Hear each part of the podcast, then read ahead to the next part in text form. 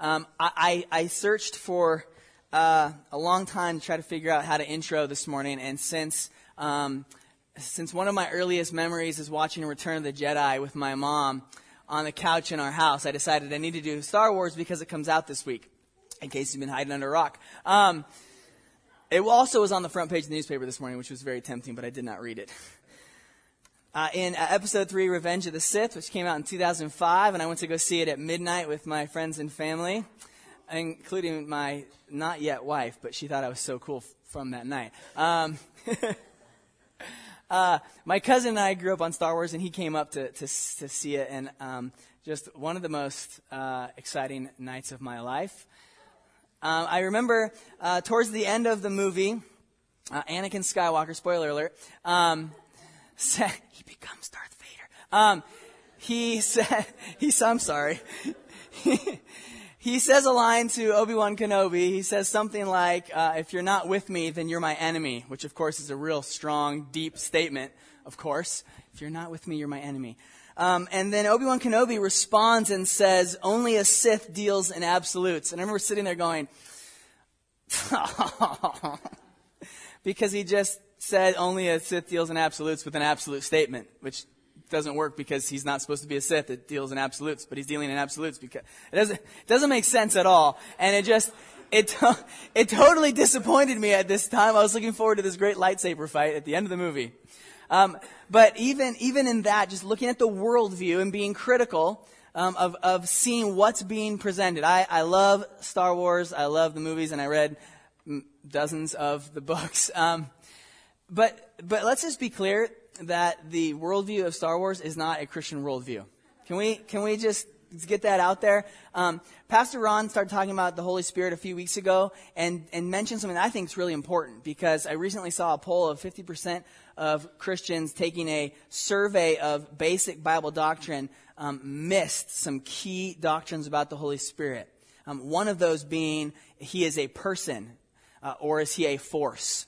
Is he an energy force? And many, many Christians in America do not know or do not understand the personhood of the Holy Spirit. Uh, we assume that he's some kind of force like uh, energy field or something like that. Um, that, is, that is absolutely not the case. Um, and, and what, what I find interesting as well in the Star Wars universe is uh, there's a, a, lot of fudging on truth, um, even from the good guys. Um, that from a certain point of view, anything could be true. And that's absolutely not right. And that's why this morning we're talking about the spirit of truth. There is absolute truth. There are, there is right and wrong.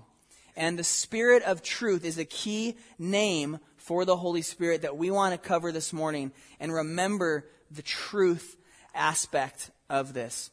Um, we're going to dive in to uh, John chapter 14, 15, and 16 um, as we look at this first name, the Spirit of Truth. As you're turning there, I'm going to pray and we're going to get started.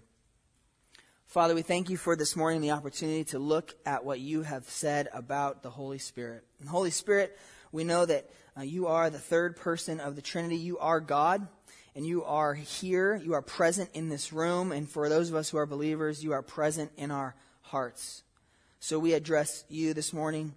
Holy Spirit, we thank you for the work that you are doing in our lives, and we ask that you would take the words from my mouth this morning and deliver them to ears and to hearts and to minds, that you would do the work that I cannot do and only you can. Uh, Lord, we need you, and we thank you for sending Jesus, and we thank you for sending the Holy Spirit, for the gift that he is to us. This morning, help us to see truth because your Spirit guides us. And for those who, who are blind, oh, we pray that the Holy Spirit, even this morning, would open their eyes that they would see anew, that they would be born again. God, only you can do that. So we pray that you would be here and be present in this time. In Jesus' name, amen. John chapter 14, I asked you to go there and I did not, so let me catch up. John 14, and I want us to uh, begin looking at verse 15. John 14, verse 15. We're going to skip around a little bit here. John 14, verse 15, I'm just going to read 15, 16, and 17. Jesus said to his disciples, If you love me, you will keep my commandments.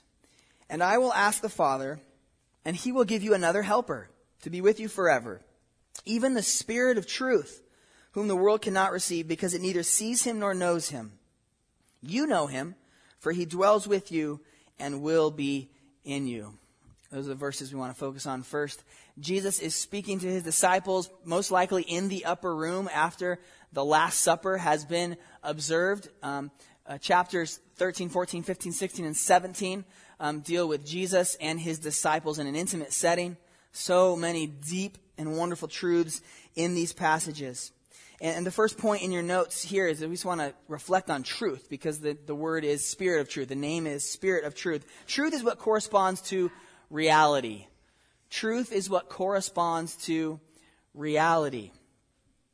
Uh, one commentator said that um, by the name Spirit of Truth, we need to understand that the very nature of the Spirit is truth. The very nature of the Spirit is truth. And so that corresponds to reality.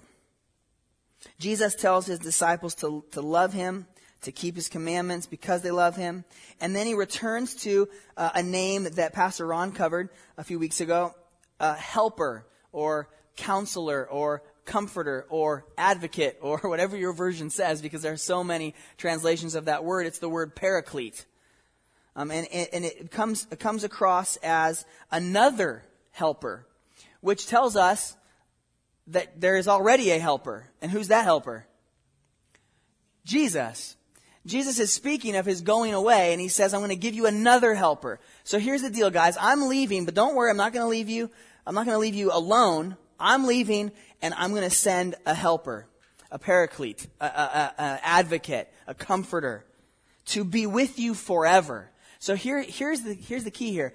Jesus is on earth for 30-ish, 33-ish years. But he's leaving. He's telling his disciples. He's going. And so what's coming next is actually better. Okay, actually better. He's going to send another comforter. Why? Because that comforter, that helper is going to be with them forever. And then verse 17. Who is this comforter? Well, even the Spirit of truth. He is the Spirit of truth. And it's very interesting this occurs in verse 17 because just 11, 12 verses earlier, Jesus himself said, calling himself the way, the truth, the life. Jesus said that uh, in John 14, 6. So just a few verses later, we see that the next point in your notes, the Spirit of truth communicates the truth about the truth. I know it's a mouthful. The Spirit of truth communicates the truth about the truth. Okay, capital T, the truth. So Jesus is the way, the truth, and the life, and this Holy Spirit who is going to come, this Spirit of truth, is going to make sure that the disciples, the followers of Jesus, um, know the truth. Now, it's very interesting that Jesus says um, that you're going to receive the Spirit of truth because then he immediately says that there is a selective giving of the Spirit. Namely, that the world cannot receive the Spirit of truth. The world cannot receive the Spirit of truth. Throughout the book of John, the world um, is in opposition to God. And therefore, in opposition to God, cannot okay, receive the Spirit. Why? He goes on to say, because it, the world, neither sees him nor knows him. There's relationship involved. On the other hand, the disciples who Jesus is talking to says, You know him. Why? For he dwells with you, and here we go, future tense, will be in you. So, in some sense, while Jesus was with the disciples, the Holy Spirit dwelled with them. He was there. But what was to come was even better. He said, and he will be in you. This promise is astonishing because throughout the Old Testament, the history of Israel, their scriptures that they knew of, the Holy Spirit functioned in a, in a slightly different way than he does today in our lives. Um, the Holy Spirit sometimes, in some places, came on some people sometimes for a limited amount of time. So remember King Saul. The Spirit comes on King Saul to empower him to lead the children of Israel, and yet Saul does not line up with God's will and does whatever he wants. And in fact, the Spirit leaves Saul.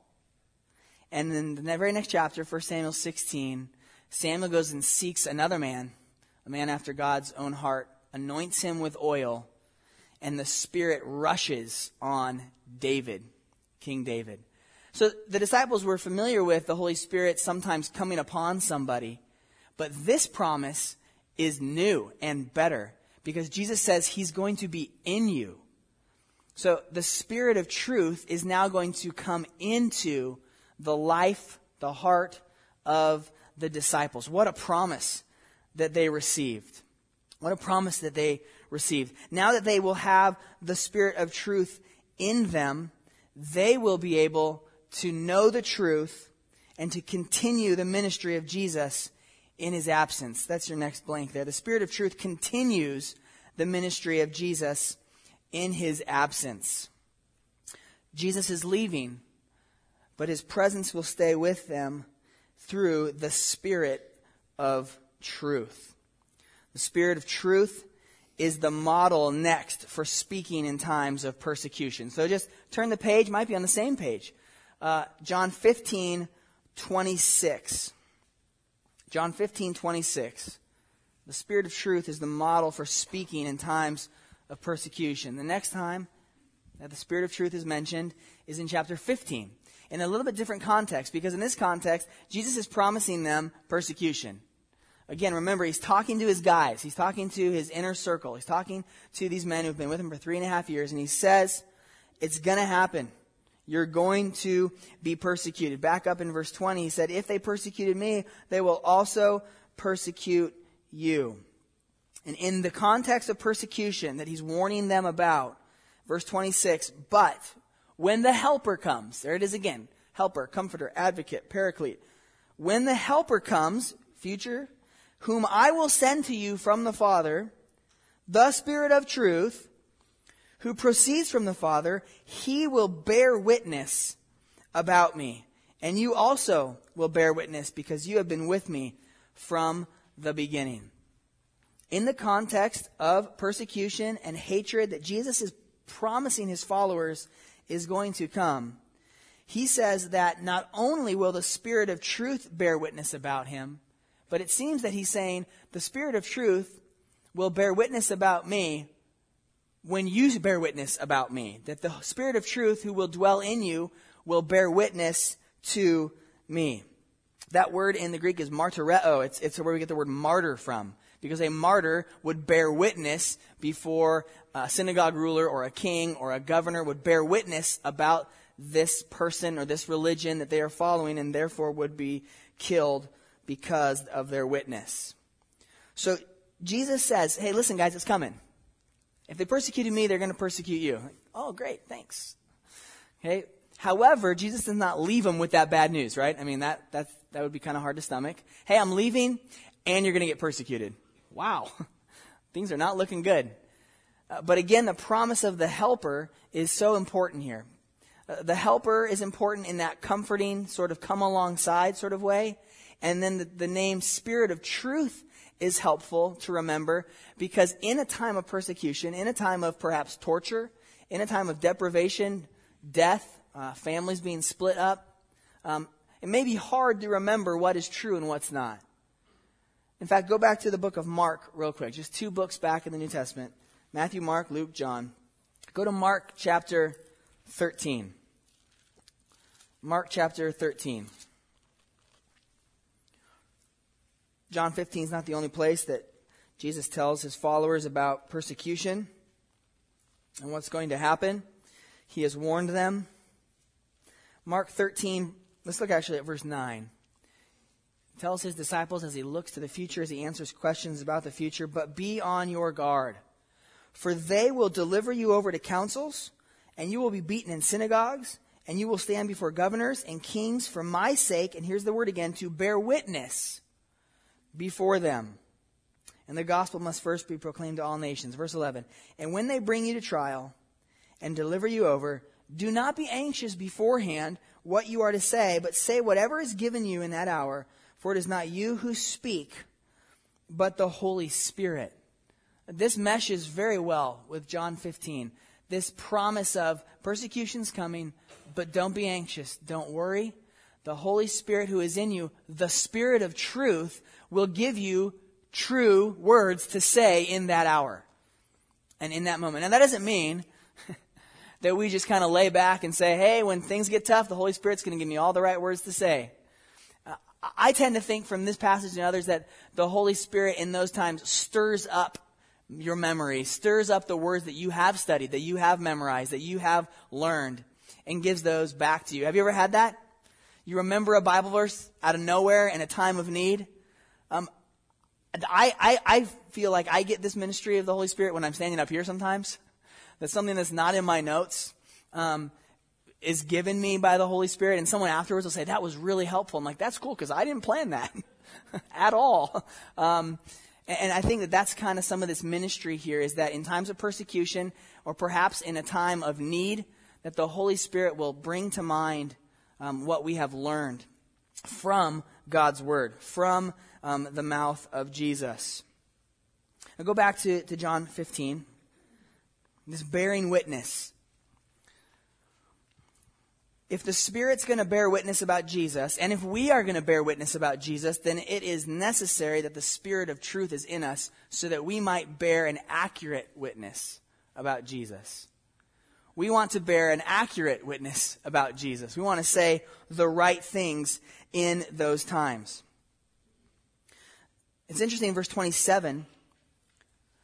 Jesus says, And you also will bear witness because you have been with me from the beginning.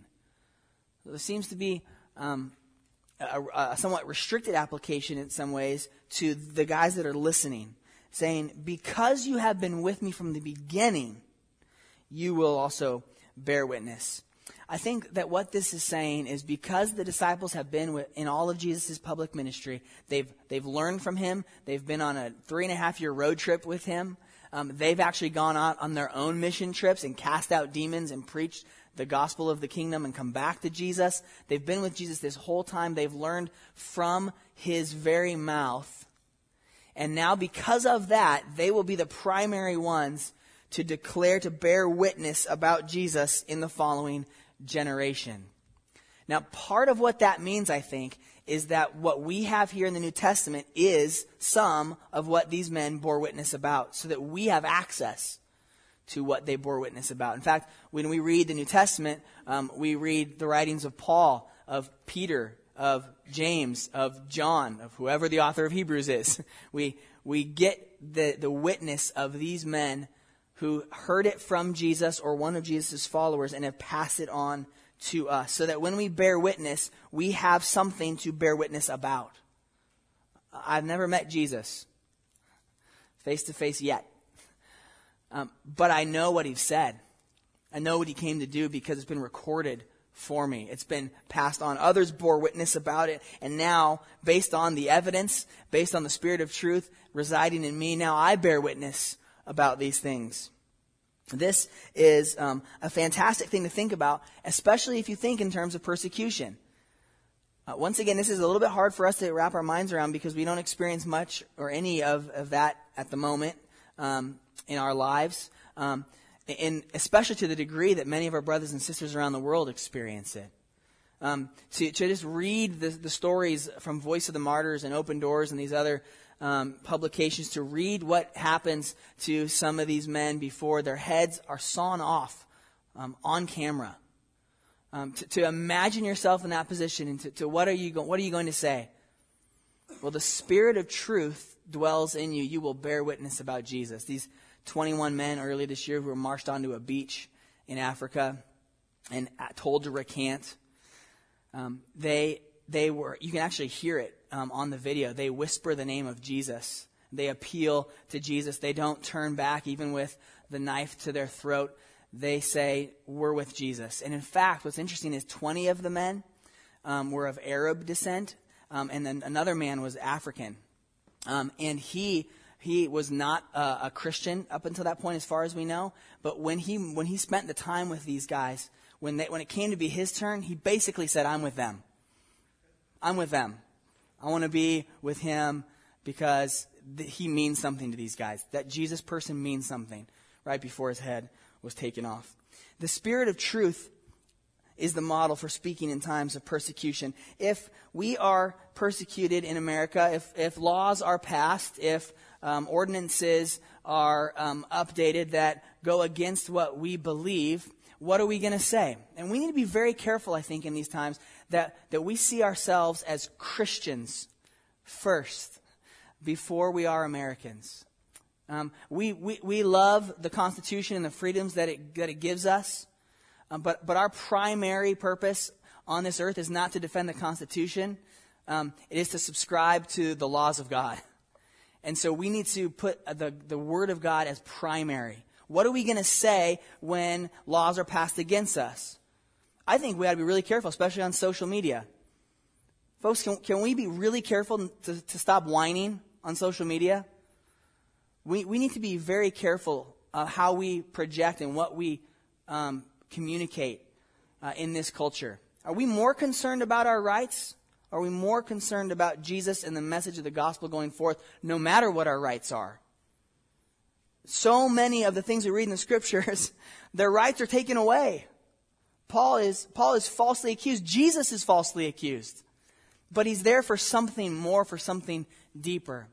When the time of persecution comes, we need the spirit of truth in our lives to bring out truth more than we need to memorize the uh, Bill of Rights. Now, if you memorize the Bill of Rights, that's fantastic.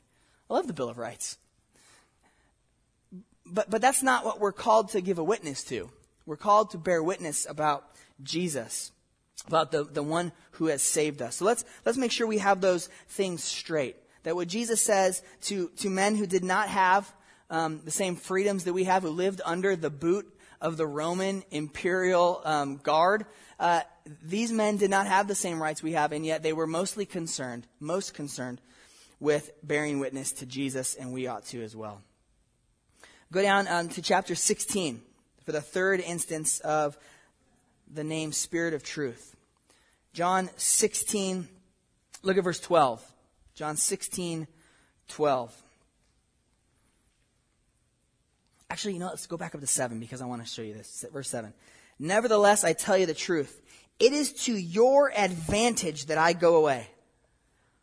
For if I do not go away, the Helper will not come to you. But if I go, I will send him to you.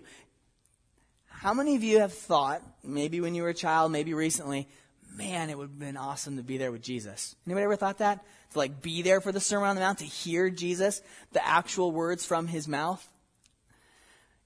Jesus says it's better that he goes away so that the helper comes. That is, that's unbelievable to think about.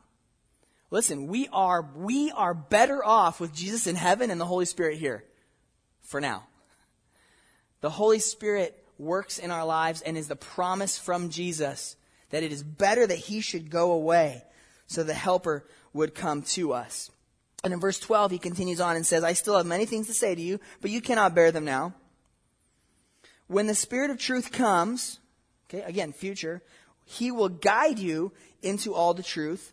For he will not speak on his own authority, but whatever he hears, he will speak, and he will declare to you the things that are to come. He will glorify me, for he will take what is mine and declare it to you.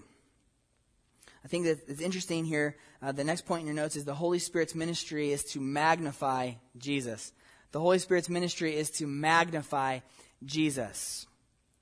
He is the Spirit of truth. He is the Spirit of truth about Jesus. And here, the, the promise is that when the Spirit of truth comes, and we know from Acts 2 that he came uh, at the Feast of Pentecost in a new way, and when, when anyone uh, repents of their sin and puts their faith in Jesus Christ, they are given a new heart. The Holy Spirit comes to dwell inside of them.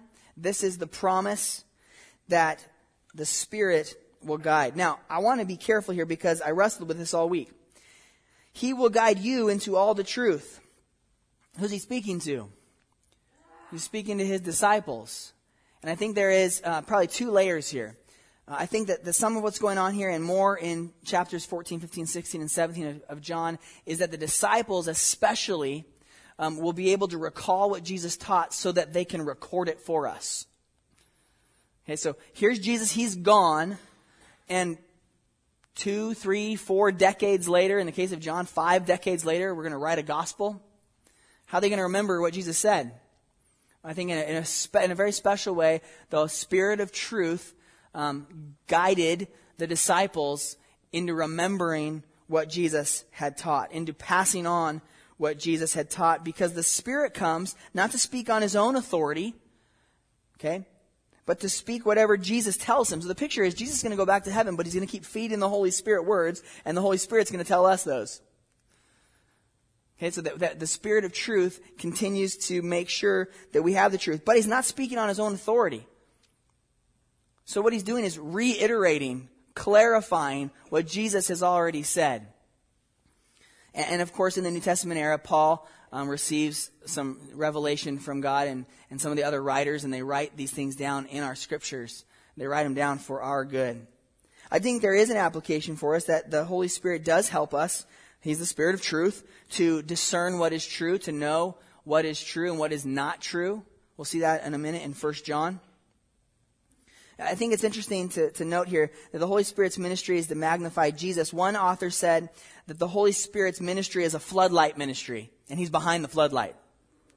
And the floodlight is pointed at Jesus Christ. We're Christians, we're not Spiritans. Okay? You never notice that? That, that we're Christians. Um, after the second person of the Trinity. And I think that that's a good picture of the Holy Spirit just doing his job is just to point to Jesus. Look at Jesus. Magnify Jesus. So Jesus is at the center of the universe. He shares the throne with the Father. He judges one day the living and the dead. He is magnified, glorified, and praised. He is shown to be great, and the Holy Spirit is kind of the behind the scenes spirit. He's co-equal and co-eternal with the Father and the Son. He shares all the attributes of God, but his work is done mostly in the shadows in the background. After all, he is the Spirit, the pneuma, the wind, the breath, invisible. You don't see the work, but we know that it's happening. The Spirit is working behind the scenes. He is invisible. Well, we got to go to 1 John to see the last usage of the name Spirit of Truth. So turn towards the end of your Bible, 1 John chapter 4.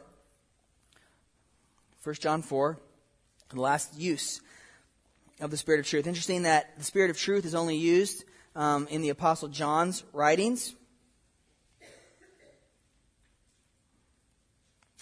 1 John 4 is concerned with truth, weird, and with how to discern what is true and what is not true.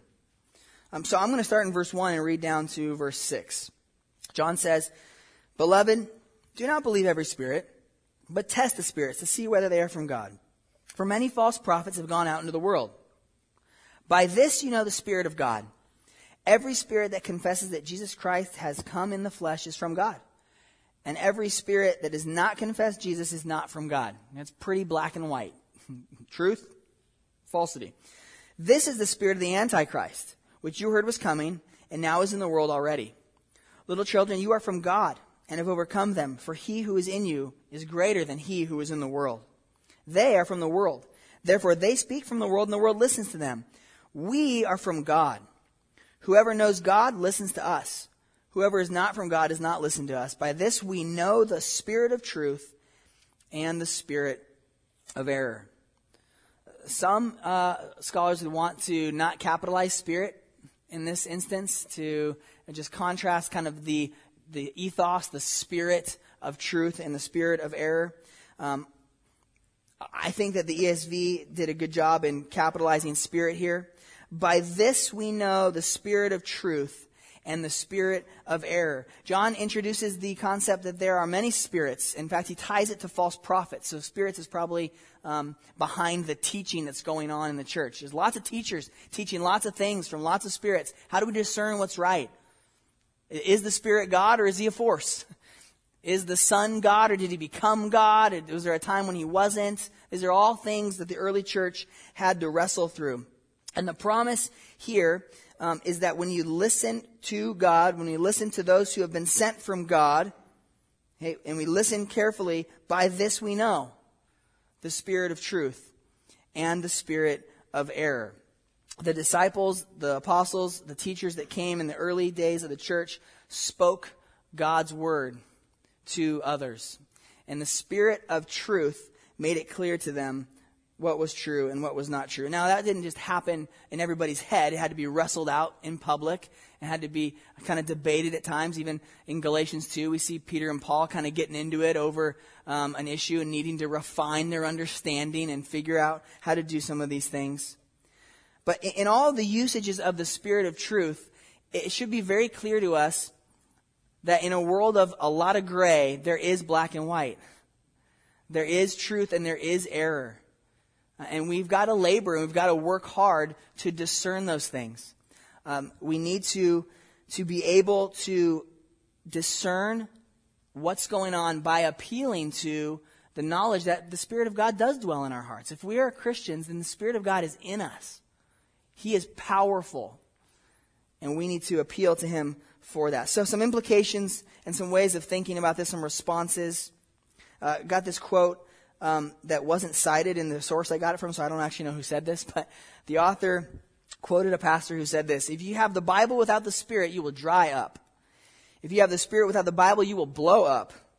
But if you have both the Bible and the Spirit together, you will grow up. Um, just to be, to be clear, the Holy Spirit of God is the one who inspired every author who wrote this book to write it. In fact, there is one overarching author, the Spirit of Truth. And in inspiring uh, every word of this book, the Spirit of God has given us the Word of God. So that when we read the Word of God, we are reading the words of the Spirit of God. He inspired it. So if we try to read the Bible without the Spirit, we're going to dry up. It, just words on a page. And, and, you know that. You felt that after reading the Bible. Um, I, what did I just read? That doesn't mean anything to me. Uh, I need to get on with my day. Dry. Um, sometimes you've begged God, as I have, God, I'm not getting anything out of this. Help me. I need you. Make this come alive. But if we have the Spirit without the Bible, you will blow up. We begin to unhinge ourselves from the anchor, the authority and we can do whatever we want because the Spirit told us so. I get really nervous when people say, God told me, the Holy Spirit told me. If they say in the Bible, then I'm like, okay, that's good. But God told me, really nervous about what's going to happen next. Because the Spirit without the Bible is, is cause for alarm. Guys, the Spirit gave us God's Word so that we have an objective source of truth. The Spirit of truth is not floating through the air, kind of trying to make up his mind. He's given us truth. And, and it reflects on the one who is the way, the truth, and the life.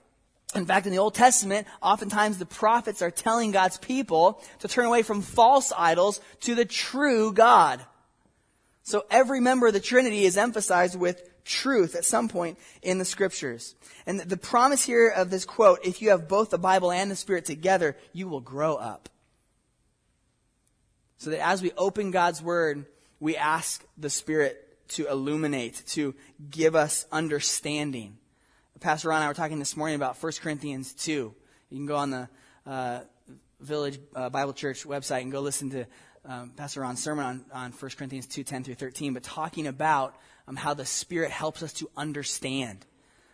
Um, the natural man cannot understand the things of God. You you can understand words and sentences and paragraphs, but to understand, to know intimately what God is saying requires the Spirit of God to work. So that's why when we ask for God to save somebody, we're appealing to the Spirit to go in there and do something because we can't do it. Um, we, we share the gospel, we share words that are true with people, and it's brick wall and falls down. We need the Spirit to give our words life. We need the Spirit to get in there and to move. That's why we ask God to move in people's lives. We ask the Spirit to get in there and do the work. I prayed this morning. I can say a lot of words up here. I'm, I'm, I'm good at talking. I always have been. I could talk for a long time. We could go, you know, there's no Sunday school. I could just go to 12 I could talk for a long time. That doesn't mean anything good's going to come out of my mouth or anything effective. The Spirit doesn't work. That's why we pray in times of evangelism because I'm not smart enough to convince you to become a Christian. I need God in the Holy Spirit to come in, the Spirit of truth, to change hearts and minds. Another implication response is just very practical prepare for persecution. Um, I want to thread the needle here and be really careful not to go into some doomsday, um, you know, America's awful and everyone's, all the leaders are terrible and we're all blah, blah, blah. I want to be really careful not to go down that. But I want to be realistic too and say that there, there are trends and there are laws being passed that, um, that will amount to and have amounted to persecution of people's beliefs. Bakers and florists and wedding site hosters. I don't know, that's a word. They, they have had laws passed against them. They've had civil rights commissions give them huge fines. We need to think about this. Are we willing to stand up for what we believe? Um, and accept the consequences. We need to have the Spirit of truth in us to help us prepare for persecution. Lastly, to get to know the Spirit, get to know His book. To get to know the Spirit, get to know His book. I, again, um, this has a lot to do with the tradition I grew up in and things, but I'm really nervous about impressions and and I sense the Spirit doing this, and I feel, and I, when I start saying things like that, I correct myself because I get real nervous.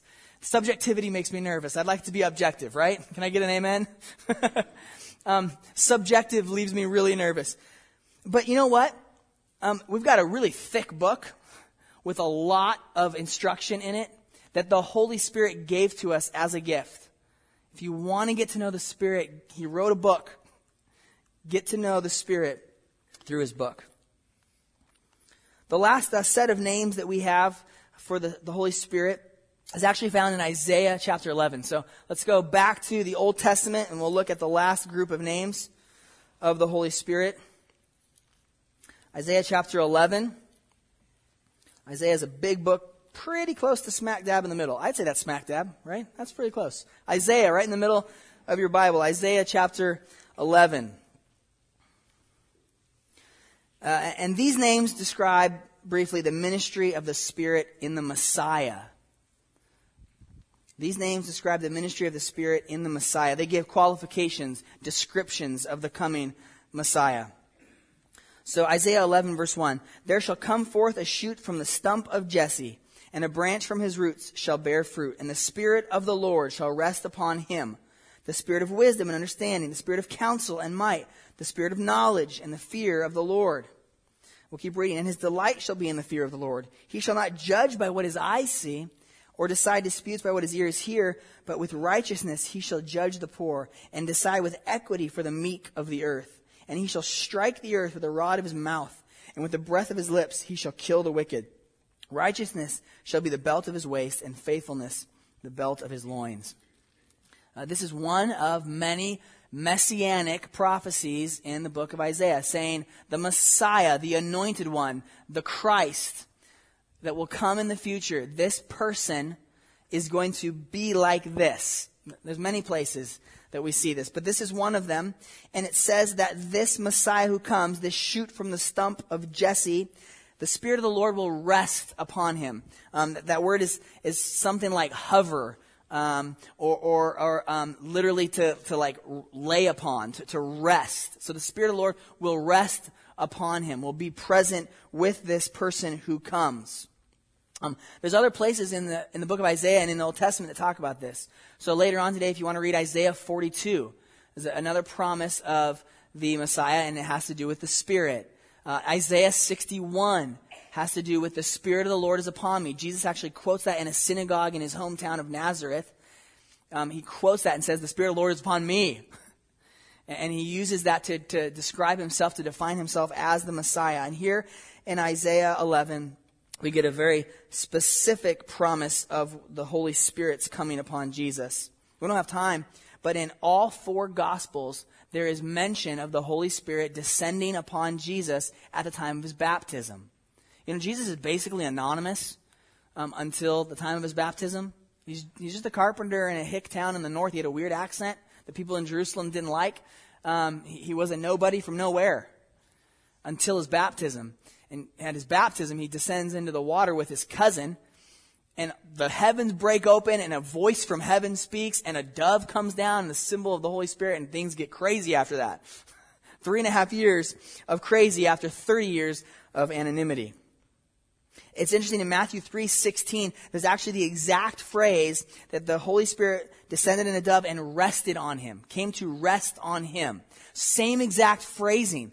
So the people that knew their Old Testament, that knew Isaiah, that were looking for the Messiah, when, when they saw this and when maybe they heard it described by somebody else, they heard this dove resting on him. Was like, rest. Resting on him.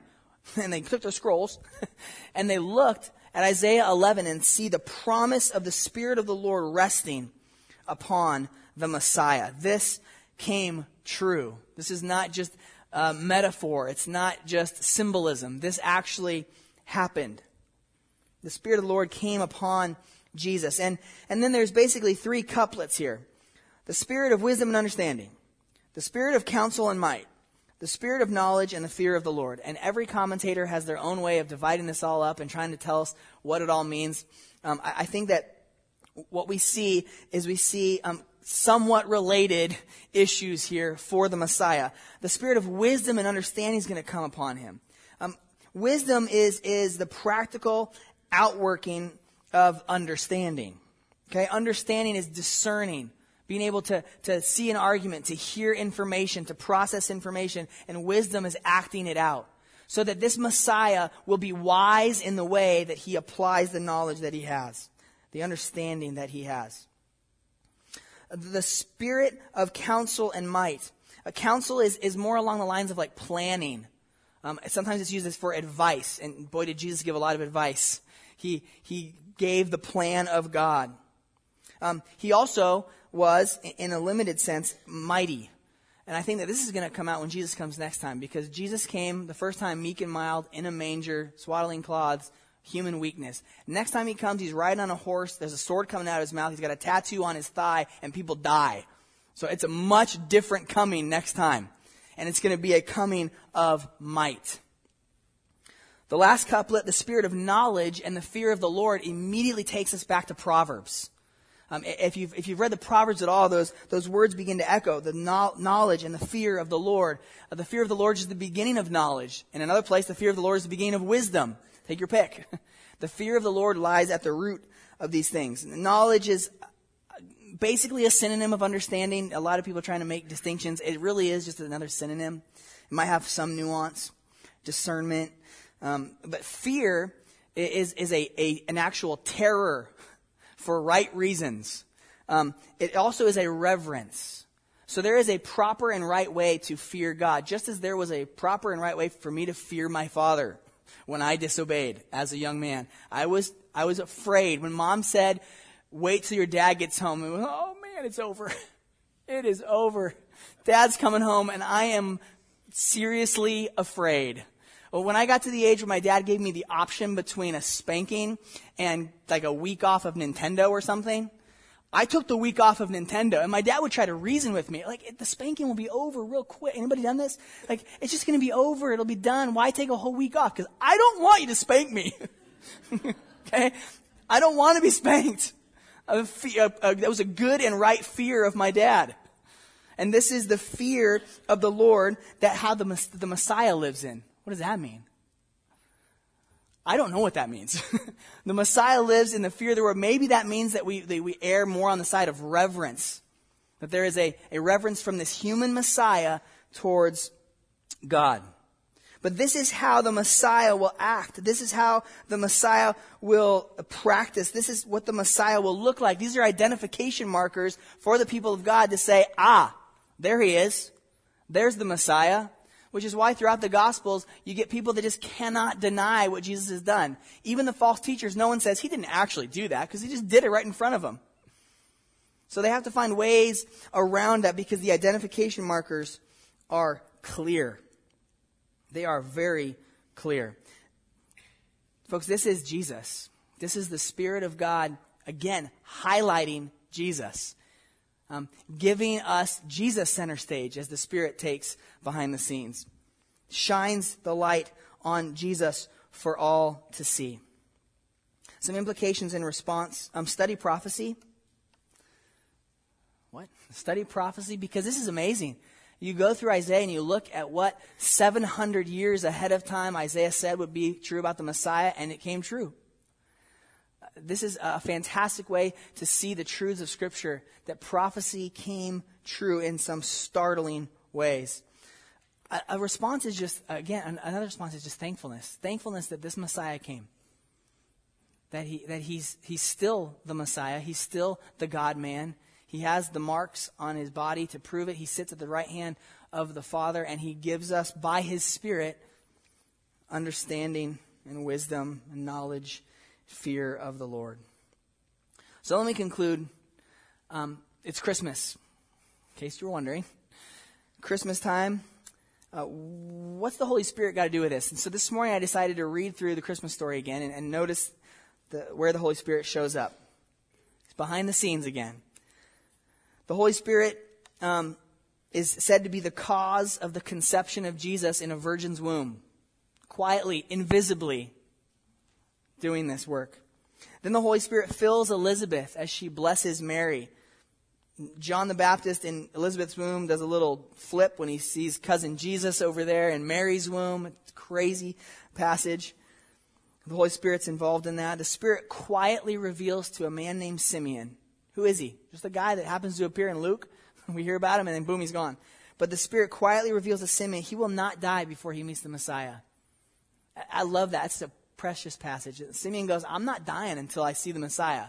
So we'll just wait. We'll see what happens. And he finally gets to hold the baby and bless his parents. Later on in the story of Jesus, the Holy Spirit anoints Jesus at his baptism, rests on him, empowers his public ministry as he casts out evil spirits, heals the broken, raises the dead, proclaims the kingdom, and then gives his life. And then that same Spirit raises Jesus from the dead. The same Spirit that raised him from the dead now dwells in you and me. Jesus said that he gives the Spirit without measure to those who repent of their sin and turn in faith to him. So, brothers and sisters, you and I have been given this unbelievable, indescribable gift of the Holy Spirit. He lives in us. He washes us, renews us, convicts us of sin. He assures us. He empowers us. For what? For comfort, from comfortable living? For better Bible trivia knowledge? No, he, he empowers us to fulfill our purpose of becoming holy as our Father is holy, to pursue the mission of making disciples of all nations, baptizing them in the name of the Father and of the Son and of the Holy Spirit, teaching them to observe all that Jesus commanded us. And behold, Jesus said, I am with you always to the end of the age. How's he with us? By the Spirit. The Spirit of truth who lives in us. That is how he kept that promise, and he's keeping it to you and I. If you do not have the Spirit of God, then you are powerless. So this morning, you need to consider one of the outcomes of Christmas is that Jesus was born, he lived a perfect life that we should have lived. He died the death that we should have died. He rose from the grave victorious over Satan, sin, and death. And then he left. And he sent his Holy Spirit back to continue the work in us. Let's praise him for that. Father, thank you for sending the Spirit. Thank you for this wonderful gift that he lives in us. Spirit, we ask that you would empower us this Christmas time to look past our tendencies at materialism our tendencies to, to curve our desires in on ourselves. Help us to be generous this Christmas season. Help us to, to see what the true message is. Lord, there are false messages all around us. Spirit, give us eyes to see, ears to hear the truth, for you are the Spirit of truth. Guide us as we go today and and in Spirit, we pray that you would just flood this place tonight as people see uh, our attempt at what the town of Bethlehem may have looked like. Um, and Lord, that, that many would hear the good news that Jesus came as a baby, but he didn't stay as a baby. He grew up and he did what only he could do, and that save his people from their sins. So, Spirit, we pray that you would do the work tonight, and do the work every day in our lives. In Jesus' name. Amen.